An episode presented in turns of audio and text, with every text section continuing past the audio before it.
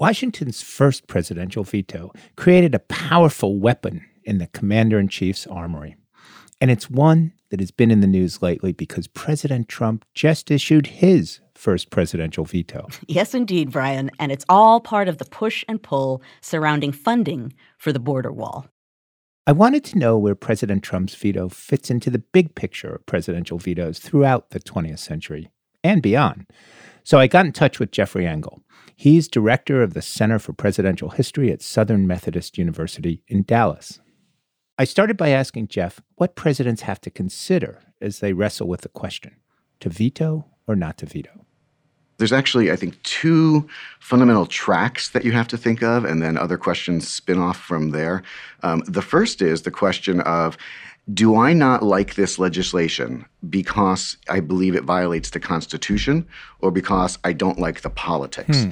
And we've seen lots of cases, to be honest, more in the 19th century, but, but some in the 20th, uh, in which the president says, I don't believe that Congress is reading the Constitution correctly, and I have the authority to make them think back, think about it again, or really decide right. if they want to do this. That's, that's sort of level A, and, and that's rare. Um, level B, question B, is Am I doing this for political reasons? As I say, I disagree with the, the policy. And then it gets really tricky because the president at that point has to go through essentially a, a logic chain where he asks him or herself If I say no to this, will it get overridden? Mm-hmm. Is my congressional support strong enough to back me? And of course, if it's strong enough to back me, why did they send me this legislation in the first place? And I think, frankly, the president ultimately has to decide uh, why Congress is sending him or her something that could be vetoable. Right. Because one of the things that's really fascinating is that you know we focus on the big cases, you know, the the exciting constitutional dramas where the president and the Congress are pitted against each other over big ideals. The truth is, the majority of, of vetoes in the 20th century are essentially Congress passing something they really don't want to, and they know the president will veto. Um, and that way they can go to their constituents and say, "Hey, what we did our part." Uh, and if that's the case, and the president would know that, um, he can pocket veto it, or he can just decide that he wants to reject it out of hand, and everybody walks away happy. So, tell us what some of the most important, uh, the most notable, or most notorious presidential vetoes have been over the last century. Some of the, the most famous cases, for example, are you know Ronald Reagan's decision to veto sanctions against the apartheid-led government of South Africa uh-huh. in the mid 1980s, and that was a really interesting and difficult decision and controversy because obviously uh, apartheid was not only unpopular in the United States, it had become, uh, in many ways, a cause celeb among people in the United States. And, and the opposition within the United States and the world community, but America in particular, was growing on a, on a weekly basis as more and more people realized either A, apartheid was terrible, or B, I should say apartheid is terrible because that's good politics for me, even if I'm not concerned with it. And ultimately, there builds a momentum in Congress for mass sanctions against South Africa beyond even the sanctions that the United States had already imposed. And Ronald Reagan, who frankly uh, was interested in keeping good relations with South Africa for geopolitical reasons, and also, I would say, had never made um, African American civil rights one of his, which of course was a, a, group that was concerned with the South Africa issue. He'd never made African American civil rights one of his primary issues. So he argued that the sanctions that Congress was imposing on South Africa were far too sweeping, far too oh. broad. And now we've reached a critical juncture. Many in Congress and some in Europe are clamoring for sweeping sanctions against South Africa. The Prime Minister of Great Britain has denounced punitive sanctions as immoral and utterly repugnant. Well, let me tell you why we believe Mrs. Thatcher is right. The primary victims of an economic boycott of South Africa would be the very people we seek to help. Most of the workers who would lose jobs because of sanctions would be black workers. This, despite the fact that leaders throughout South Africa, uh, Desmond Tutu, for example, the, the most famously, begged him to impose these sanctions, recognizing that yes, we need to, we will suffer, but we need the whole country needs to suffer if we're going to make the government change. Ultimately, Reagan therefore vetoes a sanctions bill um, in order to say, I want different kinds of sanctions. And the fascinating thing about that is that nobody realized that's what the argument was about in the regular media. That is to say, people in Washington knew that this was a debate in essence over what type of sanctions we want to have. Throughout the country, it was understood as a debate over whether or not Ronald Reagan is a racist, uh, which is to say, perhaps he doesn't care about South Africa and apartheid. And it was a wonderful, from a historian perspective, wonderful example of how the large public broad discussion was completely divorced from the actual policy at hand, even though it was one of the biggest policy discussions of the day. And what was the ultimate outcome? Did he get a more tailored uh, sanctions bill? Uh, no, as a matter of fact, his veto was overridden, yep. and so consequently, Congress got its way on that one.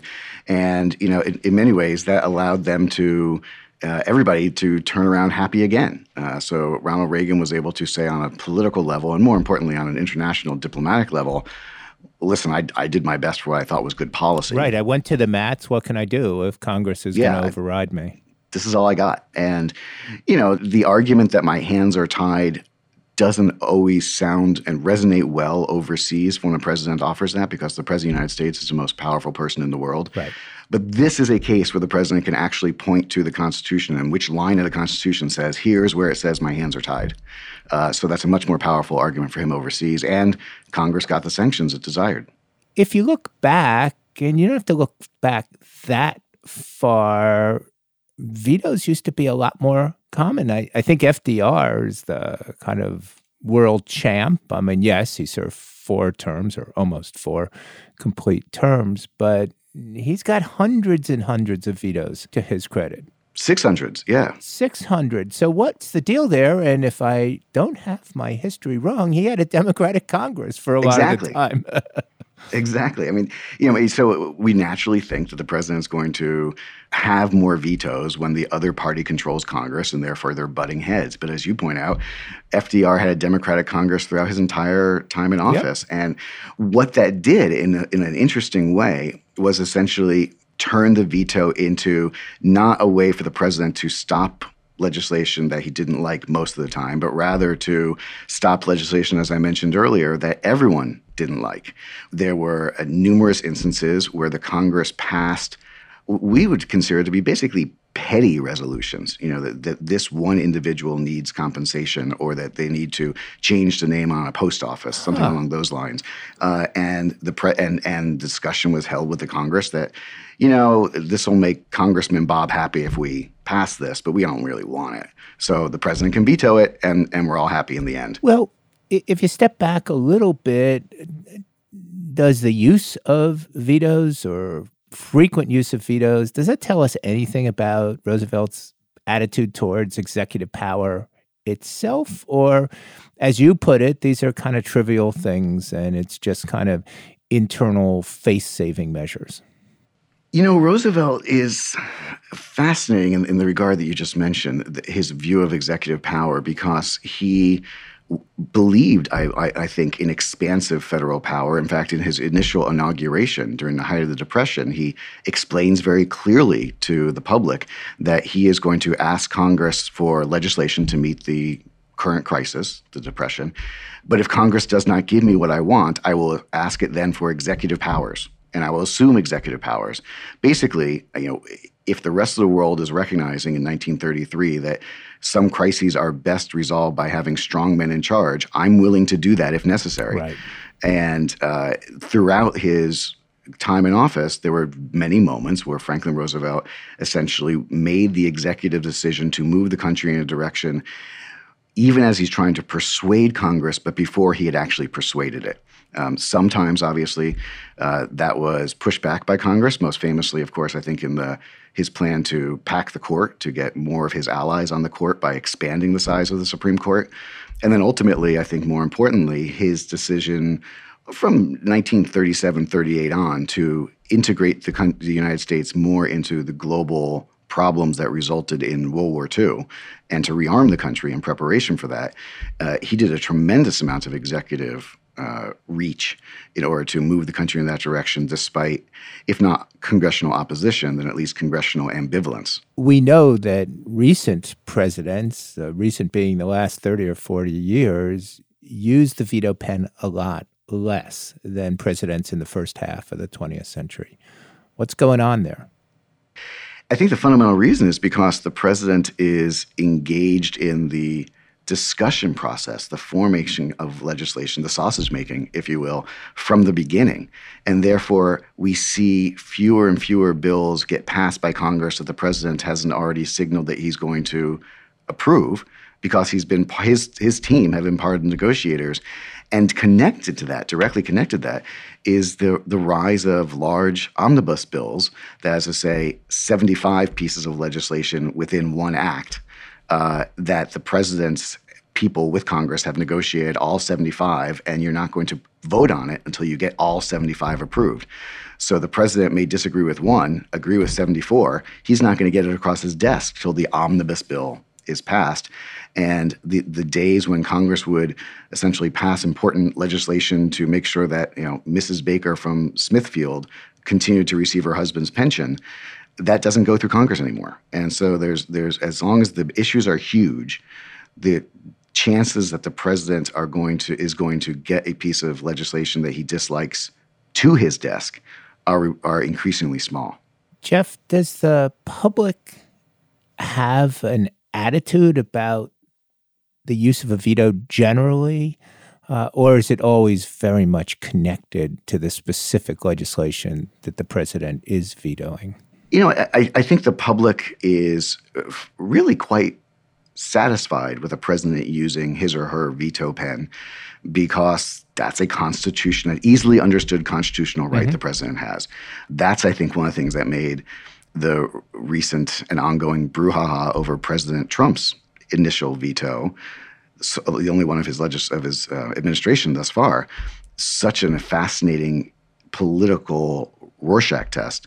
President Trump wanted a, a border wall. The Congress would not pass legislation that would give him the border wall he wanted, so he declared that he was going to use funds already appropriated by Congress for purposes not appropriated by Congress through his executive authority. Under his emergency powers. Yes. As authorized by congressional legislation, according to Trump.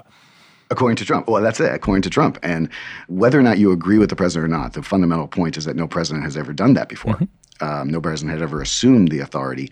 And there, Congress came back and voted against the president's use of that executive authority. However, not by two thirds in the Senate. Therefore, President Trump's use of emergency powers, unprecedented use of emergency powers, stands, even though the public looks at Congress and says, didn't Congress just vote against that twice? And more importantly, didn't members of the president's own political party come out strongly against his use of executive authority in this way and then wind up voting in favor of his use of executive authority in this way? Those are the kind of cases when the public watches the tennis ball, if you will, being batted back and forth multiple times and people seeming to play on both sides of the tennis court, if you will, that the public does not like because that's not necessarily a clear use of executive authority. That's, again, to use the phrase, a, a swampy use of executive authority. So, do you think this decision, even though uh, Trump won this particular legislative battle, at least for now, uh, do you think this will hurt Trump politically? No, I think it's going to help Trump politically. Um, in fact, this is a great example, I think, of a president using his veto power for personal political gain in many ways, because President Trump clearly wants to run his 2020 campaign with immigration and let's be let's be clear being extremely strongly against immigration, especially from the southern parts mm-hmm. of the of the Western Hemisphere. Mm-hmm. Um, he wants that to be the signature issue. If he actually gets what he wants, which is a huge wall across the southern border, even if Mexico pays for it or not, if he actually gets that, he doesn't have that to campaign on. Uh, and so I think the more that he is able to do things that tie up this issue, and more importantly, even better for him, if the courts intervene and rule that his action was unconstitutional. That's where I was headed. It's almost like a second veto.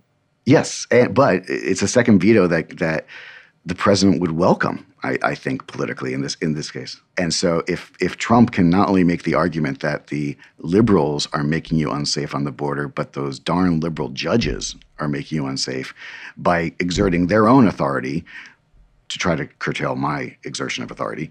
Um, as long as that issue is is one that he can rail on, I think he's a happy camper.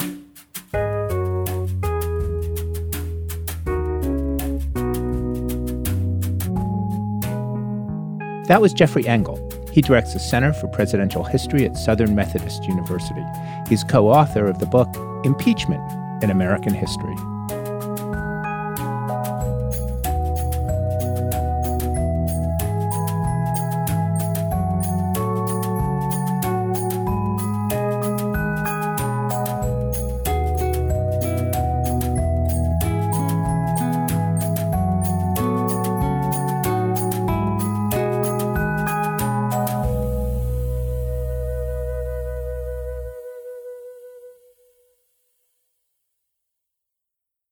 Joanne, as the Washington whisperer, tell me what our first president would have thought about the idea of one of his successors, Franklin D. Roosevelt, vetoing 635 pieces of legislation. 635, count them. Wow. Washington was unsure about producing one veto. You know, so 635. I mean, but you know, if you think about the first presidency, I mean, Washington as the first president, he was pretty nervous about really doing anything that was a major assertion of power. There there hadn't been a president before. So something that we now take for granted, although maybe not 635 times for granted, but still, you, you, assume that that's a power of the presidency. And uh, Washington did not necessarily assume that that was something that he would be doing during his presidency. Um, one of the things that I always find really moving is actually Washington's copy of the Constitution, because he, you when you see it, it's I think Mount Vernon owns it, and when you look through it, what he does really carefully, and it's related to this idea of the veto, he goes through and in the margin wherever the president is responsible for something, he wrote president. so he was really, really carefully delineating, you know, what are the things I'm supposed to now, do? Are, are you sure he wasn't just rubbing it in, as in, I'm the president? that would be me, the that, president. That, that would require an exclamation point, I think. president. But but you know, he really was thinking about power, right? The presidency, yes. that's that's the main point of controversy with the presidency is that it's one person with a potentially enormous amount of power. So how did people respond, Brian, to the 635? I mean, were there people screeching about executive power? Well, they certainly charged Roosevelt with that, but I'm not sure that the number of vetoes would be at the top of the list compared to, mm. let's say, changing the number of justices on the Supreme Court, increasing it to fit your legislative agenda. And uh, my own sense is that Washington might have been far more appalled that there were 635 pieces of legislation. And that really underscores the kind of legislation that FDR vetoed, which very much comes out of the middle and later parts of the 19th century. And that's, as you know, Joanne, all of those, what were called personal bills, legislation that mm. actually had to do with one individual, giving them a pension and that kind of thing. So my own guess is that Washington might have been much more appalled by that uh, than the number of vetoes. Roosevelt viewed the presidency very different. Uh, and of course, he lived in a very different time. And here's where the international context uh, may tell us a lot. I mean, let's think about some of the leaders of other countries at the time that Roosevelt was president. Let's see. We've got Hitler, We've got Mussolini. We've got Stalin. I mean, Roosevelt very much viewed himself as surrounded by strong men who could do mm. what they wanted, do it quickly, and not do it with a lot of back and forth in conversation. And it was only shortly after Franklin Roosevelt's death and after World War II that Congress was labeled a horse and buggy institution in the atomic age right? Mm. And so there was a strong feeling throughout the 20th century, really starting with Teddy Roosevelt and Woodrow Wilson. It wasn't just Franklin Roosevelt that, you know, this Congress thing, this deliberation thing, this debate thing, this openness thing, uh, that might not work so well in the 20th century. Hmm. Interesting. Interesting. Because at the beginning of the government, what they were worried about more than anything else, of course, was power, was, you know, a channel of power seemingly issuing from one person. I mean, it's why they debated, at least for a while at the Constitutional Convention, having some kind of a panel of executives and not one particular person, because they were so worried about the precise thing that you're saying, in a sense, is necessary in the 20th century. Let's turn to the 21st century. Mm. I'd love to hear your thoughts about President Trump's first use of a veto. What would George Washington have thought about? Well, I don't know what he would have thought about the wall, but what would he have thought about um, the extension of emergency powers to, in essence, reverse congressional appropriations? Wow, that there is a question I never imagined being asked. Well, neither did George. So this is perfect. Yeah, that's true. Well, you know, on the one hand, I think Washington and any number of other individuals would be stunned at that kind of assertion of power. Interestingly, probably another aspect of the veto that Washington would have picked up on is the fact that it got so much public attention. Washington was extremely sensitive to how the public mm. was hmm. viewing his hmm. actions mm. and his assertions of power or lack of assertions of power. And so, in a sense, he might have felt some empathy towards someone making an assertion as much as he might not like it. And seeing the public so engaged in responding to it. I, I have a bonus question for you. Oh, no. Okay. Did Washington sign the first veto with a Sharpie? I can definitively say no. Thank you, Joanne. Well, so I'm going to turn this now back on you, Brian. You made me compare Washington and Trump. so, how might FDR see similarities or differences between the situation he was engaged with and what we're seeing now with President Trump? Well, I think one similarity, Joanne, is like FDR, Trump not only sees strong men around the world, frankly, he's quite attracted to them. Pundits have talked about his bromance with some of them. Mm. Um, now, of course, he has many options to choose from. It's not so long ago that we were talking about democracy breaking out in the Middle East and democracy breaking out around the world.